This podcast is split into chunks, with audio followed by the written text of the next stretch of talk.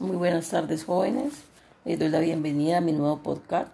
Es un gusto volvernos a encontrar, demos gracias a Dios como de costumbre.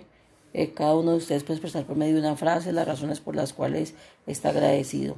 Seguidamente comparto información muy importante por medio de este podcast sobre los conflictos geopolíticos y en este caso hablaremos de la guerra de Sudán.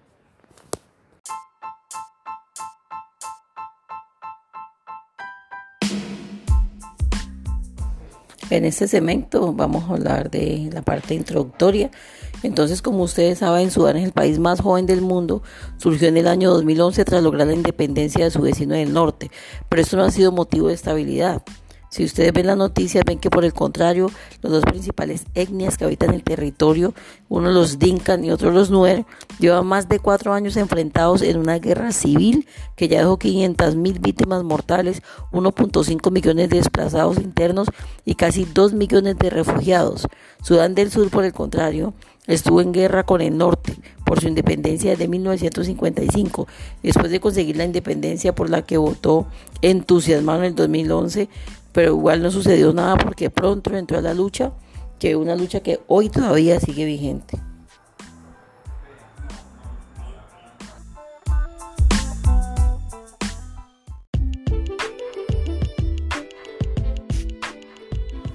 Como ustedes observan en las imágenes, el conflicto comenzó en agosto del 2012 y se prolongó hasta el presente. Esto ha causado ya hoy en día 1.792.000 refugiados en los países vecinos, 2 millones de desplazados dentro del, territorio sudanés y más de 5 millones de personas en situación de inseguridad alimentaria aguda y el número exacto de, de víctimas es desconocido, aunque se estima que el número de muertos asciende a más de 300.000. La mayoría de las causas son por enfermedades de hambruna y unos 50.000 serían víctimas de la lucha y las matanzas perpetradas por uno y otro bando. Y a esto hay que añadir violaciones de mujeres, atropellos sin medida de derechos humanos. Y según el informe de ANCUR del 2016, cuando las fuerzas de Clear y de Machar entran a, legalizar esta parte de la localidad enemiga, se dedican a martirizar a los civiles y a violar cantidades de mujeres. Y esto ha sido el capítulo 2 de nuestra noticia.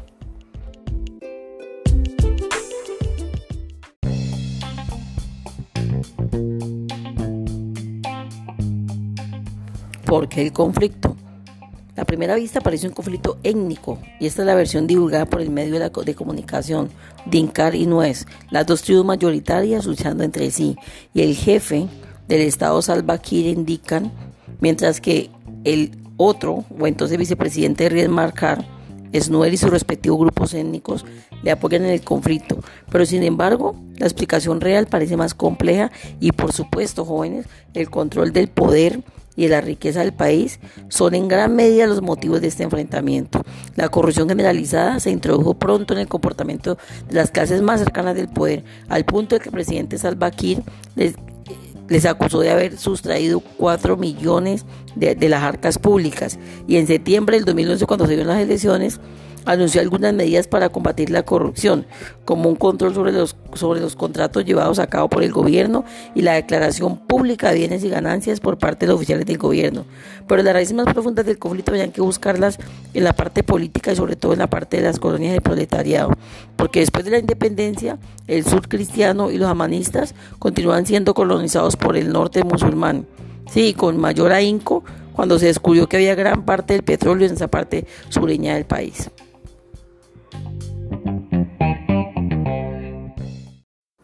Bueno, vamos a la parte de las actividades. Sé que han escuchado esta noticia. Eh, yo quiero que ustedes me envíen los audios contándome qué ocurrió el mes de julio del 2011, a qué se debe el enfrentamiento de Sudán del Sur y si eso se trata de una, de una lucha étnica. Y por otra parte, elaboré un video de tres minutos donde ustedes presenten una exposición de la guerra de Sudán.